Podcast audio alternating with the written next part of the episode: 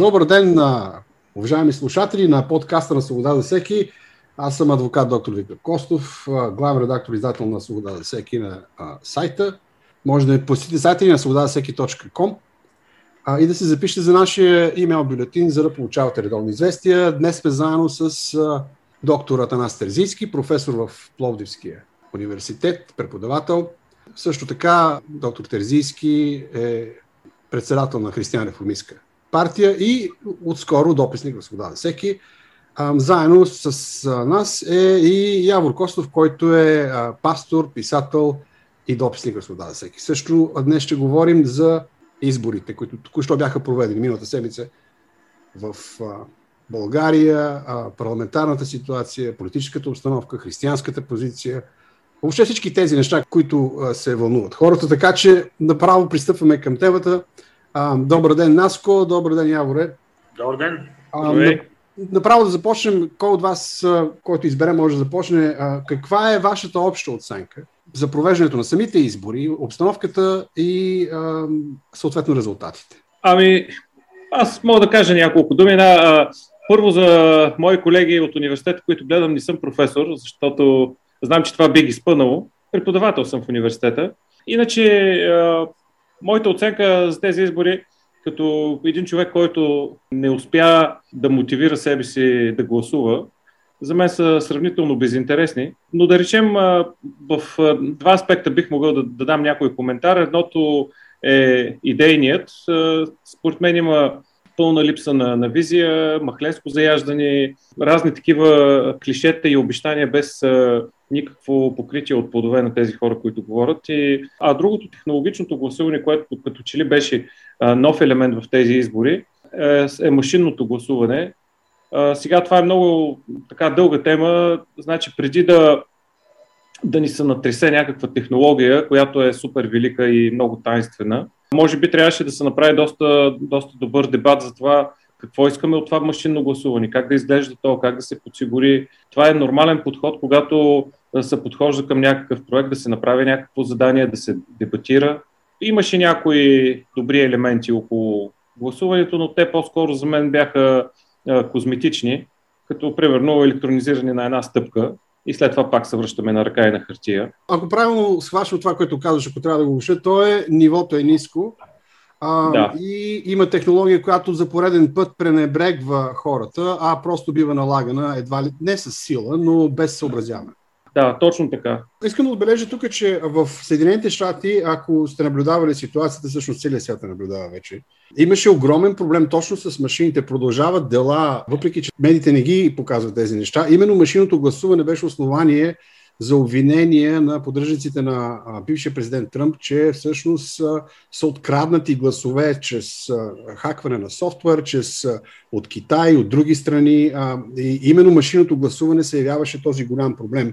Така че в тази връзка твоята бележка е много логична. Защо се въвежда нещо без да има постепенното му анализиране, изследване и въвеждане? Интересно е да се отбележи също, че тези политици, които бяха най-силни радетели за машинно гласуване, гласуваха не по този начин. Медиите показаха как всъщност те бяха избрали доброто старо гласуване с бюлетина, независимо, че в публичното пространство така, много силен глас се дигнаха за това, че е необходимо въвеждането на машинно гласуване. Още повече искам да кажа, че тези неща, които в Америка се случват с машинното гласуване и тук прохождаме, това са някакви много примитивни технологични решения. А, значи, съвсем а, без съмнение, че има сериозна злоупотреба с а, теч на гласове в Америка. За България още няма такива изследвания.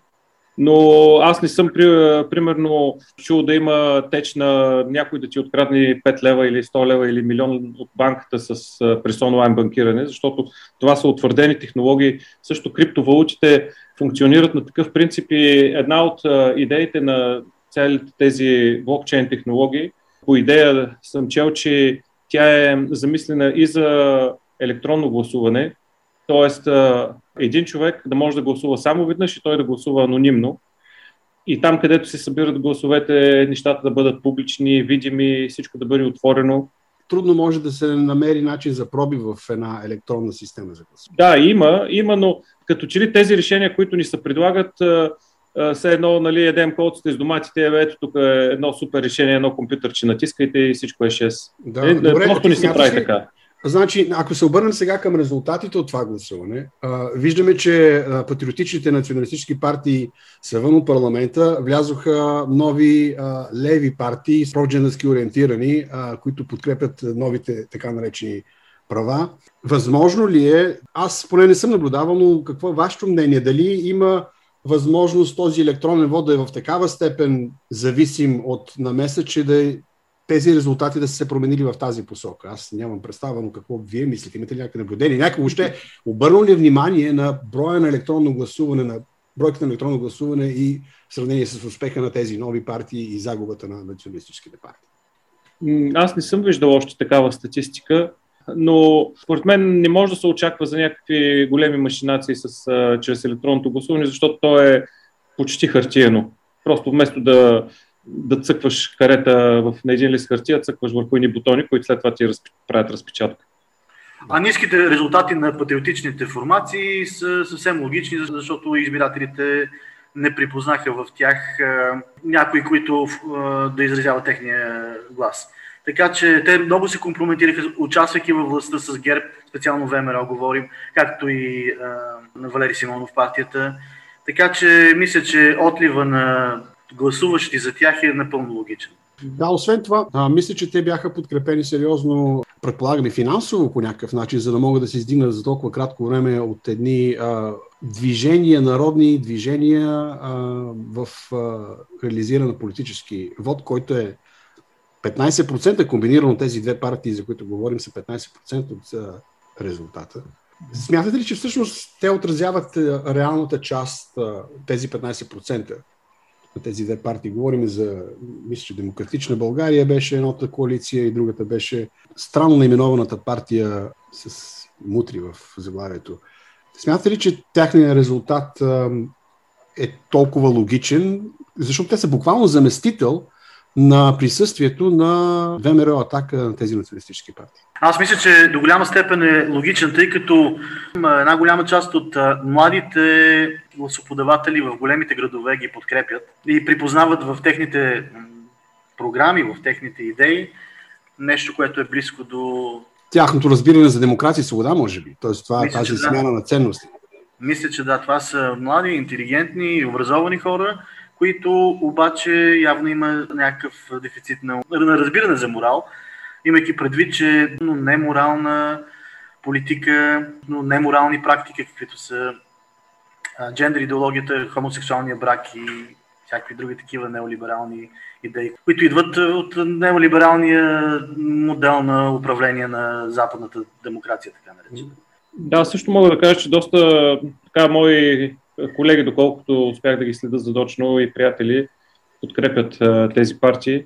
Това до някъде аз си го обяснявам с а, духовната нищета на тия хора, а, но от друга страна и с а, купнежи им, а, мечтите, блинуванията към някаква справедливост, а, някакъв нов подреден ред.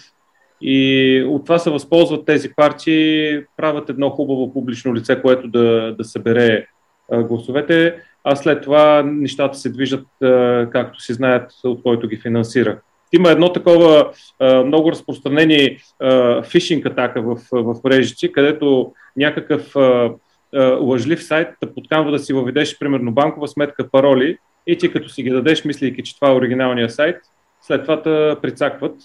И всъщност нещо подобно се случва и с, с такива партии. Те таят една много голяма част от, от тяхните планове не излизат на светло, а после се реализират.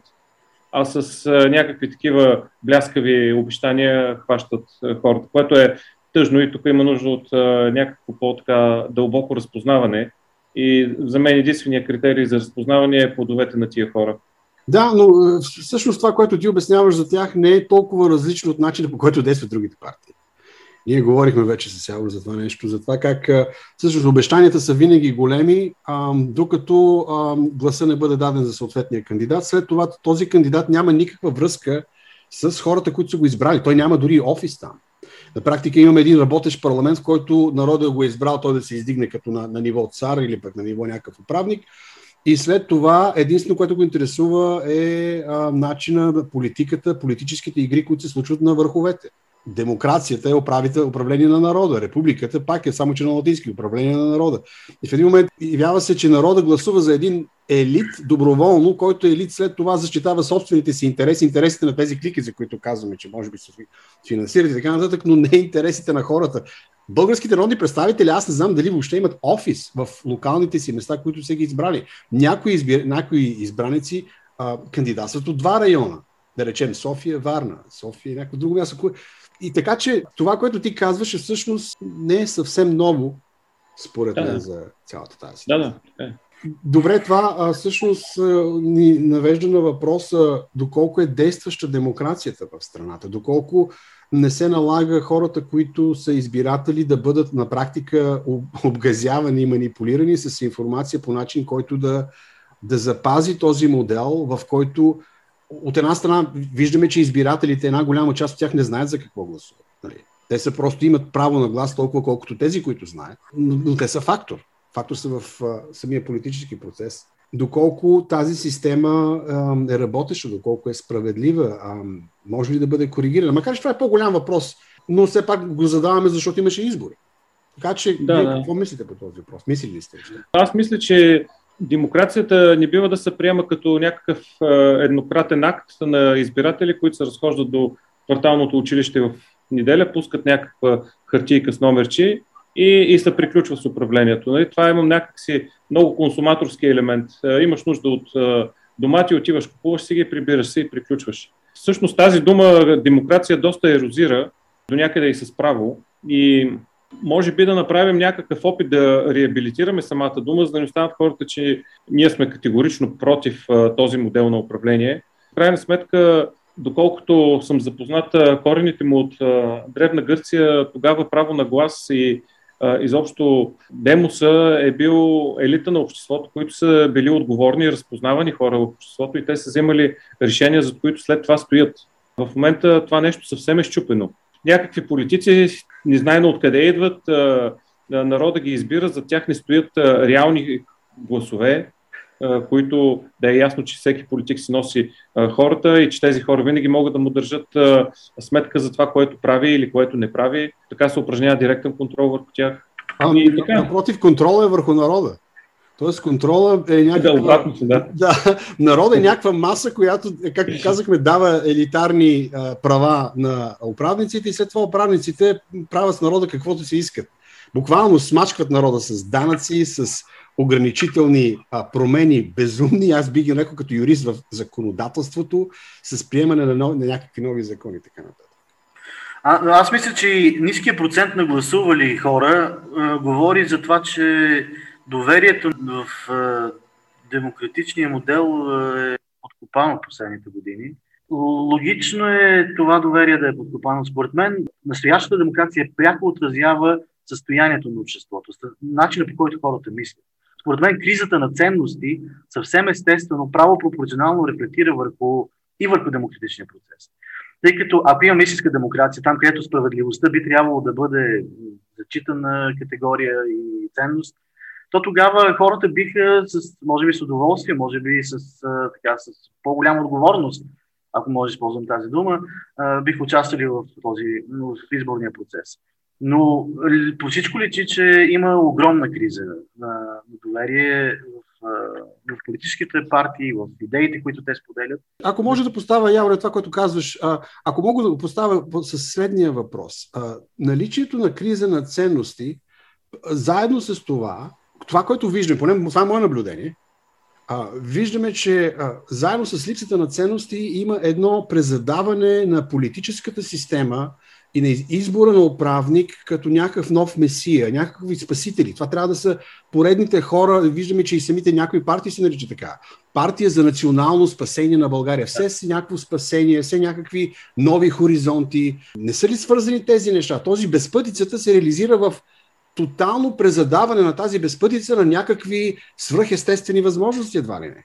Точно така. Ако народа не търси спасението там, където то наистина съществува, той търси някакви заместители. Така че мисля, че българският народ отдавна има този проблем, имайки предвид, че той не се слави с една а, така, любов към Христос и към Неговото Слово. Така че съвсем естествено той търси някъде другаде някакъв квази месия, който да, да удовлетвори вътрешните купнежи, да, да намери спасение някъде. Но все пак наличието на управници, наличието на закони наред в страната е част от Божия ред в, на този етап. Така че така е. това също така е. трябва да го, да, да го отчитаме.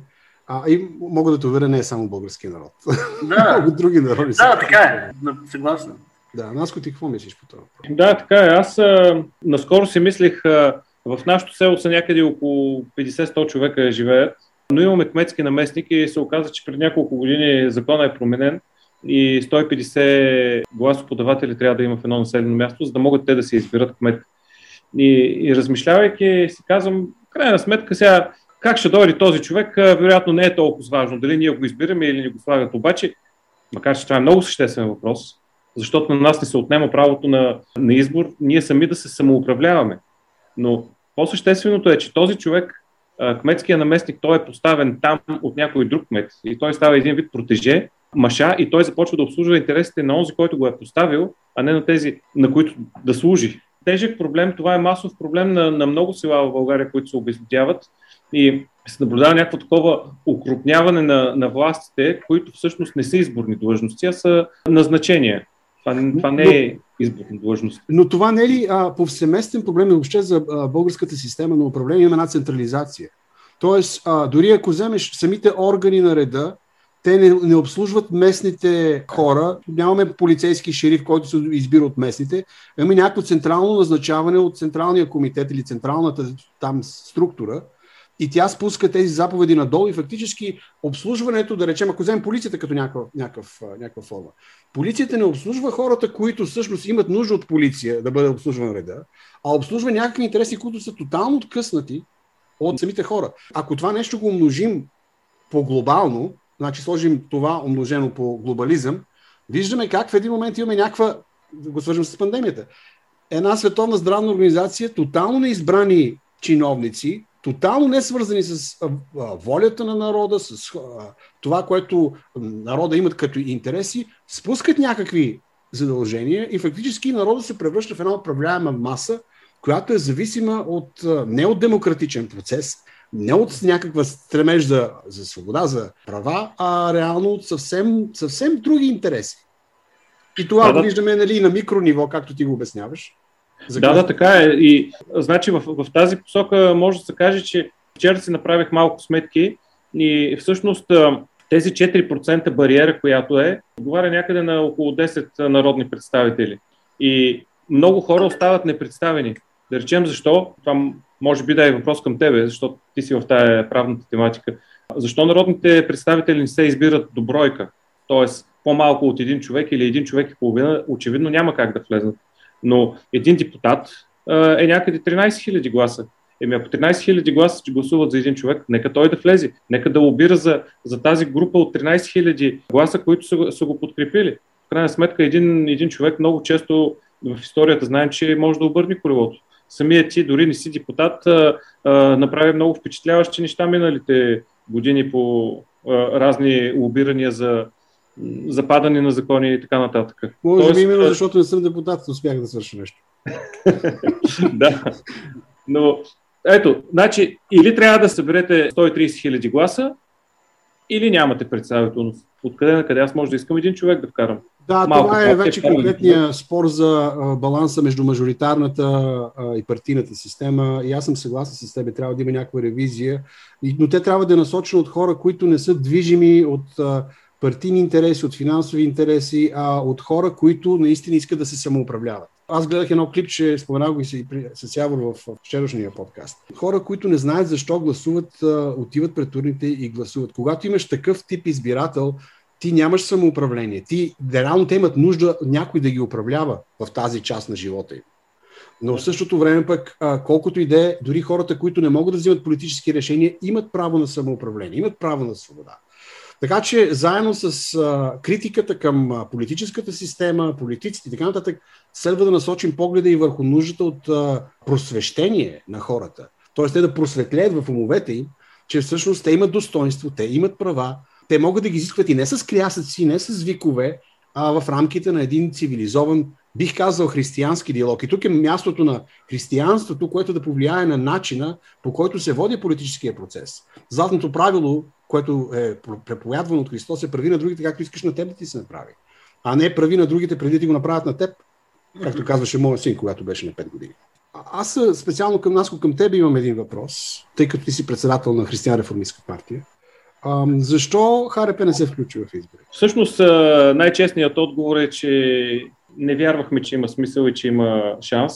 Но в хода на изборите много хора се свързаха с мен. Нали, коментари за кой да гласуваме, вие защо не сте там. И аз видях една много голяма нужда и след това тази нужда дори усетих болезнено, когато аз се запитах, добре, за кой да гласувам. И в крайна сметка аз подкрепих това решение да не участваме в изборите, но в последните нали, разговори на политическия съвет имаме ясно откроено желание за участие в следващите избори, така че всеки греши. Не мисля, че беше грешка. Не мисля, че беше грешка. Явор, ти какво мислиш? Грешка ли беше това, че ХРП не участва? Както каза Наско, когато дойде момента, в който трябваше да определя за кой да гласувам, изключително много съжалих, че ХРП не участва.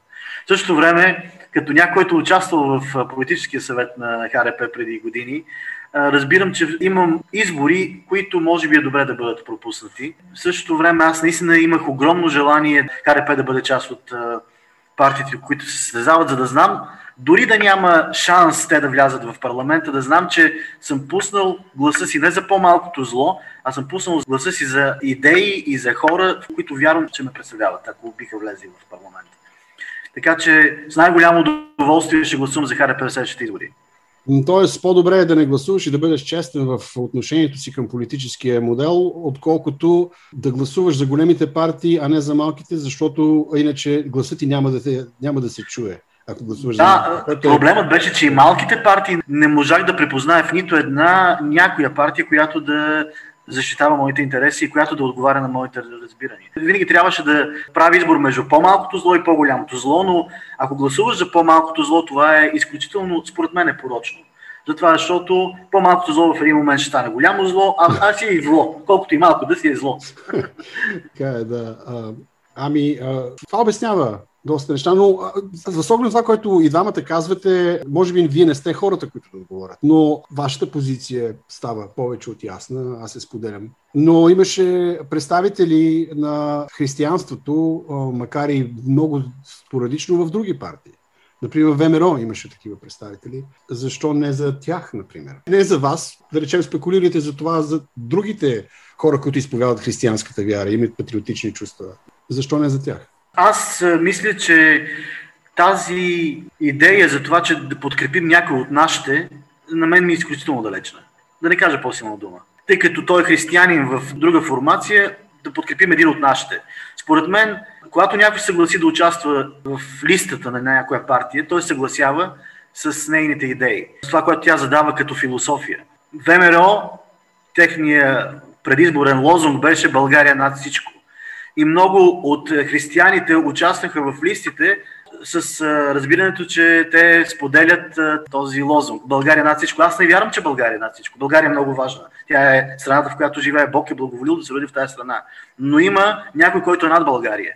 И аз не мога да подкрепя такъв лозунг, независимо, че под него стои името на някой, който очевидно е християнин. Да, друг такъв лозунг на една друга партия беше Вярвам в България. То, точно това ме забоди, защото аз не вярвам в България, аз вярвам в Бог, който обича България и българите. Но това разминаване посочва много грешен приоритет, който рано или късно съм сигурен, че ще даде горчиви плодове. Така че тези неща трябва да, да се изчистват. И нали, аз си мислех, ако имаме нужда а, от това да гласуваме, ако имаме нужда от управленци, макар че това са доста спорни понятия. Но да речем, такъв е контекст на цялото управление. Тогава аз, например, като съм гладен, на всяка цена трябва да се наям с нещо, то това всъщност се помяра, нали? Помяра яде всичко. когато е гладен, за да си задоволи нуждите. И тук се превръщаме в някакви такива политически помяри, ако абе дай сега поне, поне те по-малкото зло. Те поне ще направят нещо. И възлагаш надежди, легитимираш ги, и в крайна сметка разочарование. Ей, от тях нищо не става. Ами това е съвсем логично. Безпринципността води до безпринципност. Кваса на безпринципността заразява. Така както принципността заразява. Така както да, така и, и аз много се радвам и е, и е справедливо ние, ние да страдаме, защото в страданието човек може да, си, да се позамисли, да дойде на себе си и, и да, да избере друг път. Така че това също е много хубаво, че, че не може да отлепим, защото още очевидно имаме да извървим път. А, добре, може би трябва да отиваме към заключителната част на нашето предаване. Каква е вашата оценка за възможностите на този парламент, който в момента е формиран? Не знаеме какви са характеристиките, няма да ги повтаряме. Цифрите са на първо място е ГЕРБ, на второ място е Наслави Трифонов партията. Има такъв народ, която преди се казваше нема такава държава. Отказаха им съвсем логично да не се регистрират. Те решиха да го обърнат. БСП е следващата структура и а, останалите по-надолу. Какво според вас ще се случи с този парламент? Имайки преди, че конституционно имат право само на три мандата, първите три партии, след което се насочват нови избори, ако не успеят да се правителство. Малко по-далече да, да подходя на този въпрос, разбира се, кратко. Гледах филмчета за погребенията на Сталин, на Мао Цзедун, на Ленин и разни такива други тоталитарни лидери. Нещо, което ми прави силно впечатление е как народа ридае, плаче, ми сега какво ще правим без този лидер, как ще продължи живота изобщо. Той свърши живота, то няма вече живот без него.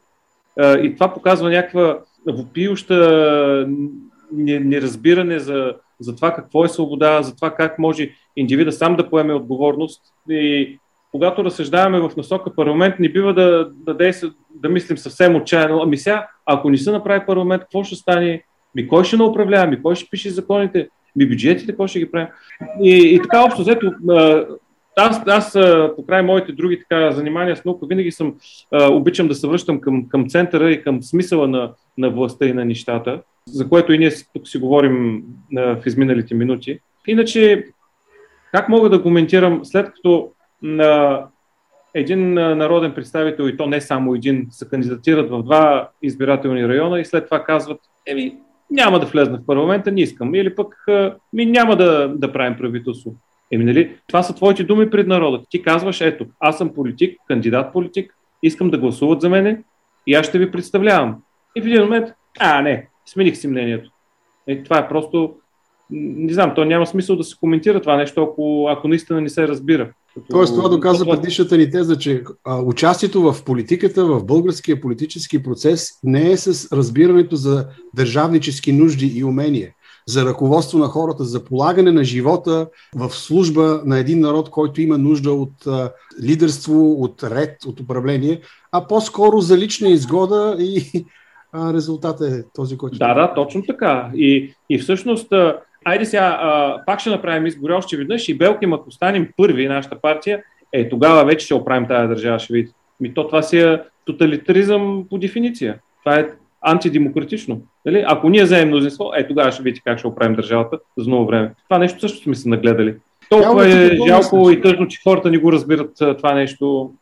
Да, а, ето това неразбиране беше връзката ми с въпроса на Явор. Добре, в крайна сметка в българския модел има такива статистики. Българите са едни от най-нещастните хора в света, а в Бангладеш са едни от най-щастливите. Общо взето това е, посочвам двете крайности. А, каква е всъщност ролята на българина като индивид, като общност, като семейство в това, че управниците, които избира, са може би такива, каквито самият той е. Някой, който се оплаква, гони лични интерес. И се става в тази връзка, как виждаш бъдещето на сегашния парламент и по-нататък?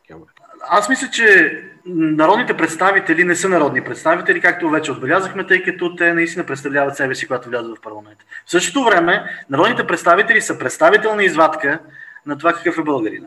И една от причините да не може да се прави, според мен, качествена политика в България е заради изключително силното и плитко мнение на голяма част от а, хората, които участват в политическото състезание. Тъй като винаги преди избори те са много силни на говорене и са много принципни, а когато влязат в политическата игра след като са избрани, там трябва да правят някакви компромиси, свързани с коалиции, с някакви разумни отстъпки от техните е, предварителни намерения.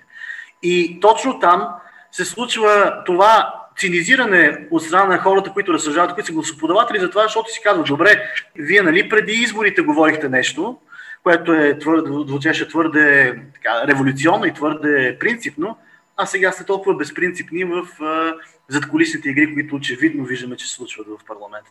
Добре, тогава ние ставаме като е малка групичка, която обсъжда тези въпроси. Също сме, оказва се, че сме доста негативни. Въпросът е пред да. какво, какво предлагаме. Имаме ли, ние имаме ли някакво разрешение на този въпрос? Следващото, разбира се, е, че и тук вече от християнска гледна точка.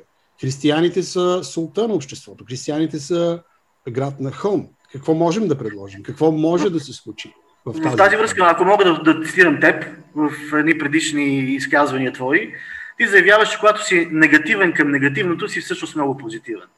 Така че мисля, че да сме негативни към едни негативни процеси, ние сме много позитивни. Разбира се, ако не си останем само с някакъв негативизъм. Според мен, различното между нас, между хората, които изповядват това дясно, което ние изповядваме и останалите, е, че ние имаме външен източник, който ни коригира, ние имаме морален стандарт, който преминава през вековете, който е вечен стандарт. И ако ние сме достатъчно принципни да стоим зад този стандарт, ние наистина имаме отговори на въпроси, на които другите политически формации може би няма. Нашият стандарт наистина е съвършен. И колкото и, и странно да звучи в ушите на невярващите хора, това е самата истина. Но тук има една малка уловка. И тази уловка е, че българското законодателство, българската политическа култура, дори ако искаш и голяма част от обществеността, дори ако искаш голяма част от църквата, хората, които са вярващи, те не вярват, че християните имат роля в обществения живот. Нещата така са поставени, че ако ти, на, даже в Конституцията е записано, нали, има основание църквата да не е партия, разбира се, това са две различни организации, но те интерпретират така, че всъщност а, може да имаш хомосексуални а, идеологии в, а, в правителството и в парламента, но не може да имаш християнски идеологии и начин на мислене, ако участваш в политиката. И това е фундаментален проблем. Те казват, не, църква и държава са разделени, като разбира, че всяко убеждение, дори политическо, което проистича от вярата, трябва да бъде анулирано, ако участва в политическия процес. Така че имаме една оловка, град на хълм, който не може да бъде град или не може да бъде на хълм или там каквото да било. Една сол, която трябва да бъде обесоляла. Проблема според мен, специално за християнската част, е, че християните вярват тази лъжа. Да. И че са възприели законодателство безропотно, което ги превръща в робове, както се пее в песента. Добрата новина е, че винаги през цялата човешка история, през цялата църковна история е имало верен остатък който не се е съгласявал с лъжите, които а, управляващите са опитвали да внушат на... Да, и разбира се, с оговорката, че борбата за светско управление е по-ниска борба. Тя, по-голямата борба е борбата за спасение. Борбата за това царство, което всъщност ще бъде установено от Господ Исус Христос на Неговото второ пришествие. Но междувременно има нужда и от светско управление, което на практика, когато се обърне срещу проповядването на тази истина за, за царството на Христос, на практика не е само светско, то си е духовно от всякъде. Точно така. Наскоро разсъждах по този въпрос. Христос казва, когато някой се отрече от мен пред човеците, аз се отрека от него. И според мен, отричането от Христос не се състои само в това да ти да кажеш, аз се отричам от него. Да се отречеш от неговия стандарт, тогава, когато този стандарт трябва да бъде проявен, дори в въпроси, свързани с политически и обществени проблеми, които касаят цялото общество. Така че това общество, българското общество има нужда от практично заявяване на християнската вяра във всяка област от живота на хората. Или както каза ти, нека първо да бъдем негативни към негативното. Трябва да се откажем от идолопоклонското поклонение към държавата и към политическия процес, който да го спаси да. преди всичко останало. Да. Добре, може би последни думи на Наско, преди да приключим. Ами, амин. да. Да, борбата Няма, с е много важна. Да. С егоизма. С... Аз, аз също съм си мислил, може би е някак, а, има нужда от, а, от активна духовна работа, от просвещение в правилния смисъл, а не от към науката, а, разбиране, говорене и съвсем, съвсем християнско е малка група хора да, да обърнат а, голяма група хора. И в този смисъл, моето разбиране е, че ние не се борим за власт, да вземем машата и да започнем да, да командваме по християнски и да правим кръстоносни походи. По-скоро да се промени атмосферата и да можем да говорим правилните неща и хората, осъзнавайки, осъзнато да, да, да стигнат сами до, до съответните правилни решения. Това са чудесни думи за край. Благодаря ви на двамата за участието. Това аудиопредаване на Свобода за всеки. Аз съм адвокат доктор Виктор Костов. С мен бяха а, доктор Терезийски, който твърди, че не е професор и ние сме съгласни с това. Той е само преподавател в Плодивския университет. И Явор Костов, който е а, писател а, и двамата са дописници от Свобода за всеки. Благодаря ви за това, че ни слушахте. Посетете сайта свободазасеки.com и до нови срещи!